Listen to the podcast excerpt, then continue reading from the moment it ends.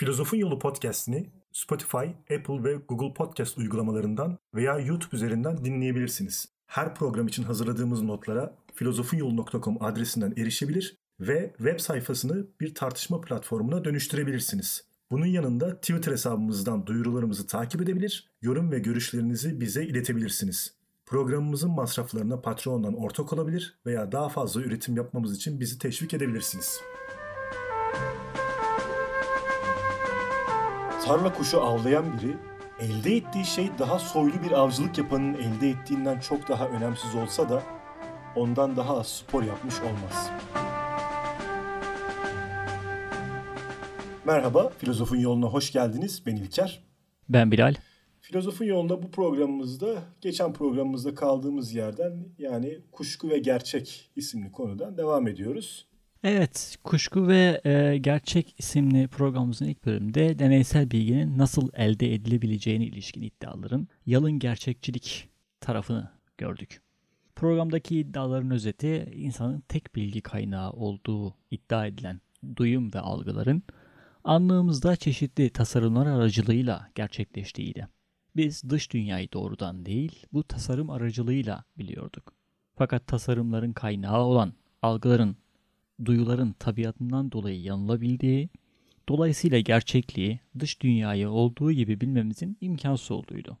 Yalın gerçekçiler algılarımızın dış dünyayı, dış gerçekliği olduğu gibi tam doğru şekilde yansıttığını söylese de kuşkucu yaklaşımların onların hemen her argümanını nasıl çürüttüğünü beraber gördük. Bu programda deneysel bilginin buna yönelik felsefenin modern dönemdeki en önemli temsilcisi olan John Locke'un tasarımcı gerçeklik anlayışını ve buna yönelik itirazları inceleyeceğiz. Tekrar hatırlatmakta fayda var. Programımızın tek temel kaynağı Arda Denkel'in Bilginin Temelleri isimli kitabının Kuşku ve Gerçek başlıklı yazısı.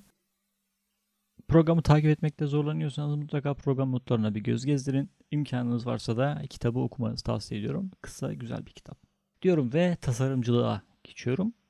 Yalın gerçekçiliğin e, kuşkuculuk karşısında başarısız kalışı bu başarısızlığın gerçekçiliğe yüklenmesine de temel olmadığını da söyleyerek başlayayım. Nihayetinde yalın gerçekçilik gerçekçi yorumlardan sadece biridir. Tasarımcılığın temel argümanı nedir peki Bilal? Yani ya da şöyle sorayım. Onu yalın gerçekçilikten ayıran özelliği nedir? Yani tasarımcılıkla bir çeşit gerçekçilik olduğuna göre muhtemelen birçok konuda benzerlik gösteriyor olmalılar. Evet. John Locke yalın gerçekçinin e, yıkamadığı gerçek ve görüntü ayrımını kabul ediyor. Yani algı içeriğinin bir görüntü, bir tasarım olduğunu kabul ederek gerçekçi bir yorum yapmayı deniyor. Yalın gerçekçi algı içeriğinin gerçeği olduğu gibi gösterdiğini ve tasarım olmadığını söylüyordu. Eleştirici gerçekçilik olarak da bilinen bu tasarımcılık bilgiyi ve bilinci gerçek dünyadan ayrı bir görüntü veya tasarım dünyası içinde kurar. Yani geçen programda ve bu programa başlarken özetlediğin genel görüşü kabul edecek gibi görünüyor. Evet, tasarımcılık da yalın gerçekçilik gibi dış dünyanın gerçek olduğunu kabul eder. Yani insan zihninden bağımsız bir gerçeklik vardır. Fakat fark bilgi bilimindedir, epistemolojidedir. Algı içeriği gerçeğin görüntüsü tasarımıdır. Dikkatini çekmek istediğim nokta algı içeriği ve gerçekliğin iki farklı töz, birbirinden farklı iki farklı olduğudur. Burada modern düşünce ve Descartes programında dile getirdiğimiz Descartes'ci dualist düşüncenin sürdürülüyor oluş, olduğunu görüyoruz. Buna göre var olan her şey ya özdeksel, fiziksel ya da anlıksal, ussal, tinselide. Nitekim Locke'un e, Descartes'in algı kuramını kabul ettiğini yine aynı programda konuşmuştuk. Algının konusu olan dış dünya fiziksel, algının içeriğini oluşturan tasarımlar veya görüntüler dünyası da anlıksal varlığa sahiptir. Locke'un yaptığı şey bu temel görüşten yola çıkarak onu bir bilgi kuramına e, deneysel bir bilgi kuramına dönüştürmesidir. Nasıl yapacak peki bunu? Tasarımcılığın temel felsefesi kuşkucular bir sınır çekmekle başlar. Hangi algılarımızın dış dünyayı doğru yansıttığını göstermeyi deneyerek başlar bu işe. Locke için algı içeriği yani tasarımlar idelerdir. İde ismiyle bilinir. Descartes ve Locke anlık içerisinde idelerden başka bir şey bulunmaz olduğunu söyler. Dualizmin diğer tarafında da gerçeklik fiziksel nesneler yer alıyor. Fiziksel nesnelerin kendine özgü birçok belki de sonsuz sayıda özellikleri var. Bunların bir bölümü bizce bilinemeyebilir. Belki de e, kimisini bilmek imkansızdır. Nesnelerin bazı özelliklerini duyularımızla algılıyor, bazı özelliklerini de anlığımızla, anlığımızca kavrayabiliyoruz. Dolayısıyla Locke nesnelerin niteliklerini kavranabilir ve duyumlanabilir olmak üzere ikiye ayırır önce. Sonra da bu nesnelerin algı yoluyla kavranabilir, duyumlanabilir niteliklerini birincil ve ikincil nitelikler olarak iki öğeye ayırır. Birincil nitelikler her türlü algıdan bağımsız olarak nesnenin kendiliğinde taşıdığı ve onu algılayan hiç kimse bulunmamış olsa bile taşıyor olacağı niteliklerdir diyecek Locke. Uzam, biçim, devinim, hareket yani ve sayı bunlardandır diyecek. İkinci niteliklerde nesnelerde bulunmak yerine bizde değişik duyumlar oluşturabilen niteliklerdir diyecek. Renk, koku, tat, ses, dokunum gibi şeyler de ikinci niteliklerdir. Bu ayrımı daha önce Demokritos'ta da görmüştük. Kısacası birinci nitelikler nesnel iken ikincil olanlar ağırlıklı bir öznel boyut taşırlar. Mesela güneş altında terleyen ve terlemeyen iki insanın hangi konularda uzlaşıp hangilerinde uzlaşamayacağına bakalım. Bu iki insan güneşin varlığının, onun hareketinin ve onun bir tek bir şey olduğu konusunda uzlaşacaklardır muhtemelen. Yani uzlaşmamak için önemli herhangi bir nedenleri olmayacaktır. Fakat e, güneşin rengi veya ısısı konusunda uzlaşmayacaklardır. Çünkü biri terliyor, birisi terlemiyor. İkinci nitelikleri biraz daha açayım. Koşullara bağlı olarak değişim göstermek ikinci niteliklerin en, be en belirgin özelliklerindense kuşkuculuğun ustamlaması bu niteliklere tam olarak uygulanabiliyor demektir. Nesnelerin kendileri de her değişen koşulla değişmediklerine göre değişken ikinci nitelikler nesnelerin bizatihi kendisinden kaynaklanıyor olsa bile nesnelerin taşıyor oldukları söylenebilecek niteliklerinden olamazlar der Locke. Bu nitelikler algılayandadır. Bunların nesnelerin niteliği olarak algılanmaları algılayanın anlığının etkileniş biçiminden başka bir şey değildir. Locke'un vardığı sonuç şu. Gerçek dış dünyada renkler, kokular ve tatlar yoktur. Bu algılarla dolu ideler dünyamız dolaylı bir tasarımdır. Locke bunu ifade ederken e, yani bu nitelikler dış dünyada değil de bizim anlığımızda yayılıyor derken bu niteliklerin algılayanın anlığından kaynaklandığını e, ya da anlıkta yaratıldığını söylemiyor herhalde değil mi? Yani çünkü bu söylediğim buna çekilebilir, buna yorumlanabilir geldi bana. Hayır. İkinci niteliklerin nedeni nesnelerdir kesinlikle. Ancak bu nitelikler nesnelere nitelik olarak özgü değildirler Locke'a göre. Nesneler bizi etkilerler ve anlığımızda ikinci niteliklerin idelerini oluştururlar. İkinci nitelikler nitelik olarak algılayanın idelerinde varlık bulurlar. Bu anlamda algılayandadırlar. Duyu deneylerimiz dış dünyayı olduğu gibi yansıtmazlar. Çünkü renkler, sesler ve kokulardan oluşan bir dış dünya zaten yoktur. Nesnelerin gerçek nitelikleri başkadır. Renkler, görüntüler, kokular ve tatlarla dolu olan ideler dünyamız dış dünyanın olduğu gibi değil ancak dolaylı bir tasarımıdır. Locke burada ayrıntısına girmeyeceğim birkaç teknik açıklama da yapıyor. Onu ardı denkeli okuyunca dinleyicilerimiz göreceklerdir ama e, epey ayrıntılı e, ve epey teknik bir konu. Yani çok uzun olmasa da o yüzden oraya girmiyorum ama bu açıklama e, şimdiye kadar öğrendiklerimizden bizi farklı bir yere götürmeyecek durumdadır. Ee, ama bu birinci niteliklerin dış dünyada bir karşılığı var değil mi? Şeyin aksine, ikinci niteliklerin aksine. Evet, e, nesneler algılayan bireylerden bağımsız olarak renge ve dokunuma sahip değildirler. Fakat biçime, uzama, sayıya ve devinime, harekete sahiptirler. Bir nesnenin uzay zaman kesitinde başka bir nesne bulunamaz. Birinci nitelik idelerinin doğru olup olmadıkları gerçek niteliğe göre hesaplanabilir. Evet az çok anladım Bilal ben açıklamanı. Ee, yani sen de nihayetinde burada bir log özeti yapıyorsun. Ee, ancak şunu söylemeden edemeyeceğim ben. Yani şimdiye dek hayatım boyunca ne böyle bir ayrım duydum ne de açıkçası buna bir ihtiyaç hissettim. Yani log var olduğunu söylediği bu ayrımı nasıl kanıtlamaya çalışıyor onu merak ediyorum. Öncelikle verdiğimiz örnek ve açıklamalardaki birinci niteliklerin değişmez fakat ikinci niteliklerin değişiyor oluşu e, bir kanıt olarak sunulur. Diğer bir kanıt ikinci niteliklerin yalnızca bir duyu organı ile algılanıyor olmasına karşın birinci nitelikler birkaç duyu organı yoluyla elde edilebilir der Locke. Bir rengi işitemez, bir sesi göremeyiz. Ancak bir nesnenin biçimini ve hareketini hem görür hem de elimizle yoklayabiliriz, anlayabiliriz. Şunu soracağım Bilal ben burada. Şimdi bu nitelikleri ve ayrımlarını anladım aslında ama yani bunların bilgi kuramındaki rolünü tam oturtamadım hala ben. Yani ne işimize yarayacak acaba bu nitelikler ayrımı? Locke kuşkucu ustamlamaları kabul ediyor dedik. Ancak bunların sadece ikinci niteliklere uygulanabilir olduğunu söylüyor. İkinci nitelikler ideleri dış dünyada karşılıkları zaten boş olan tasarımlardır. Bunlar hakkında kuşku duymak için nedenler bulunduğunun gösterilmesi de doğaldır. Ancak bu kuşku deneysel bilgiyi sarsacak değerde değildir. Çünkü ikinci nitelikler zaten bilgi verme iddiası taşımazlar. Ancak birinci nitelikler bilimsel olarak ölçülebilir ve onların ideleri değişim göstermez. Bir kitabın rengi değiştiği gibi uzamı değişmez. Bu boyutları bilimsel olarak ölçüp saptayabiliriz. Dolayısıyla Locke güvenilir deneysel bilginin birinci nitelikler yoluyla elde edilebileceğini göstermeye çalışıyor bize. Amacı bu. Evet.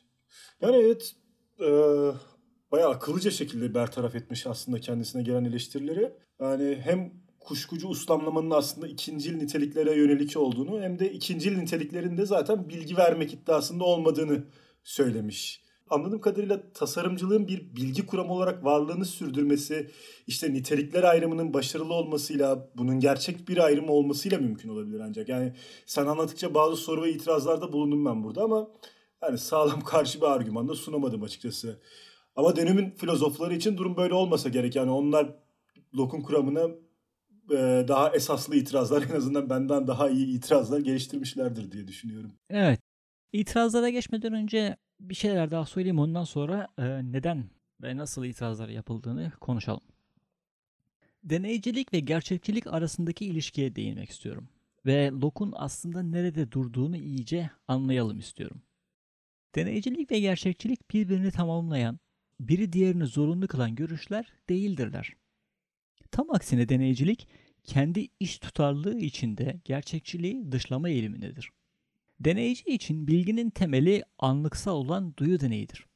Gerçekçi için duyu deneyi ile dış dünya birebir uyumludur. Fakat deneyici için duyu idelerinin ve algı içeriğinin dış dünyayı birebir yansıtmadığını görüyoruz. John Locke hem deneyiciliği hem de gerçekçiliği bir arada tutmaya çalışırken tutarlı bir deneycilik kuramı savunur. Duyu idelerinin hepsini değil, bazılarını bilgi kuramına dahil eder. Berkeley'in yaptığı eleştiriler de bu tutarlı deneyiciliği tatmin etmeyen kısımlarına yönelir zaten. Fakat Berkeley'de öznel idealizmin sağduyu ile çatıştığı her yerde yine deneyiciliğin tutarlılığından ödün vermek durumuna düşmüştür.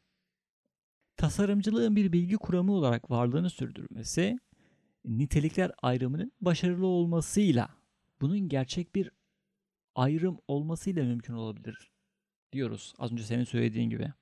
Berkeley buna yönelik eleştiriyi bu iki niteliğin aslında ayrılamaz ve ayırt edilemez olduklarını söyleyerek yapar.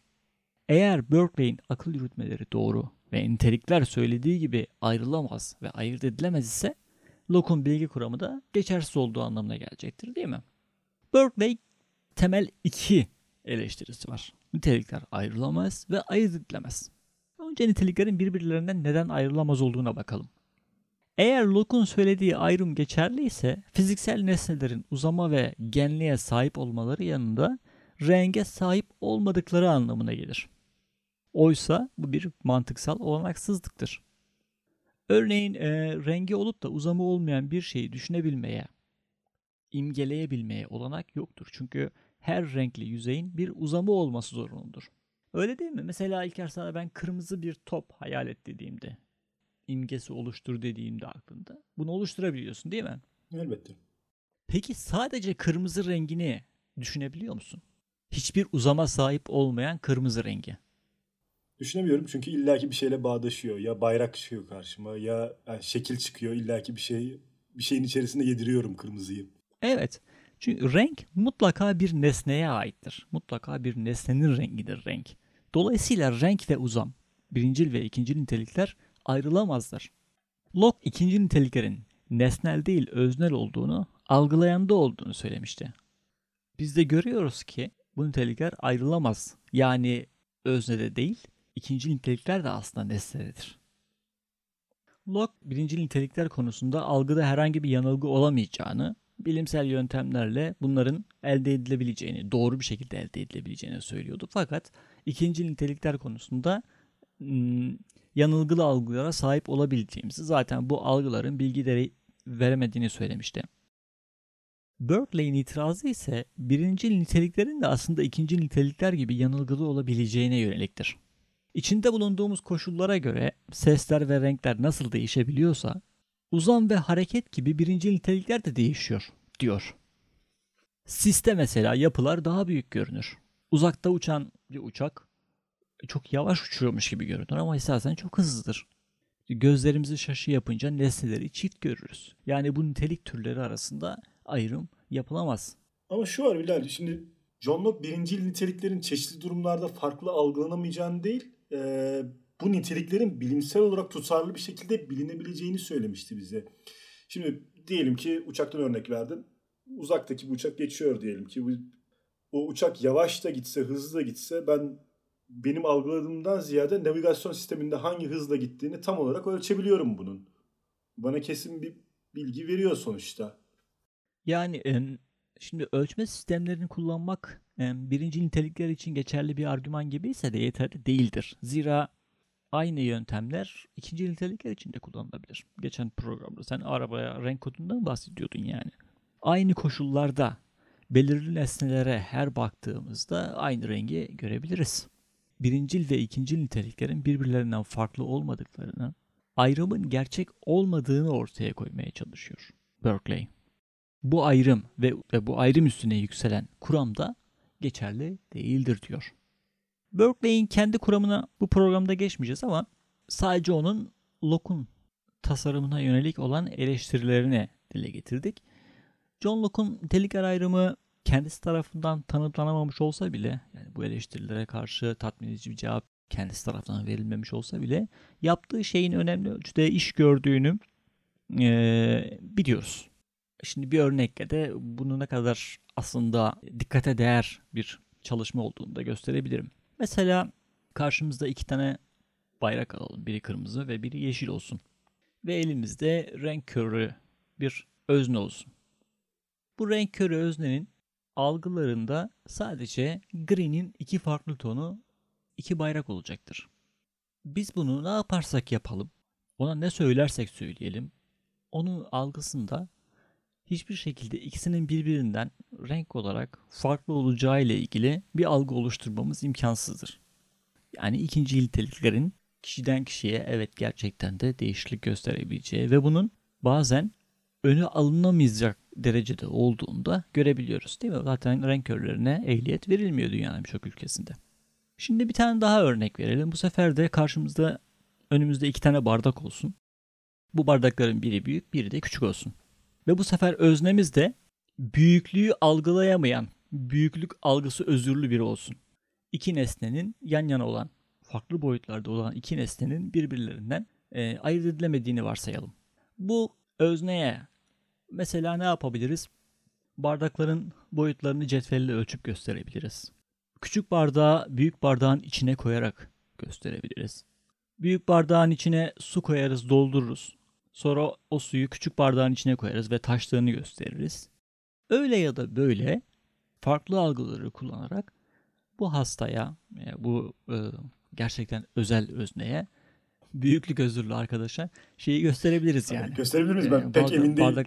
Onu algılamaya, algılayamıyor o, o e, kanıtlar da yeterli gelmeyebilir aslında. Yani ikna edebiliriz onu. Algısında da gerçekten de zihninde bu oluşabilir yani.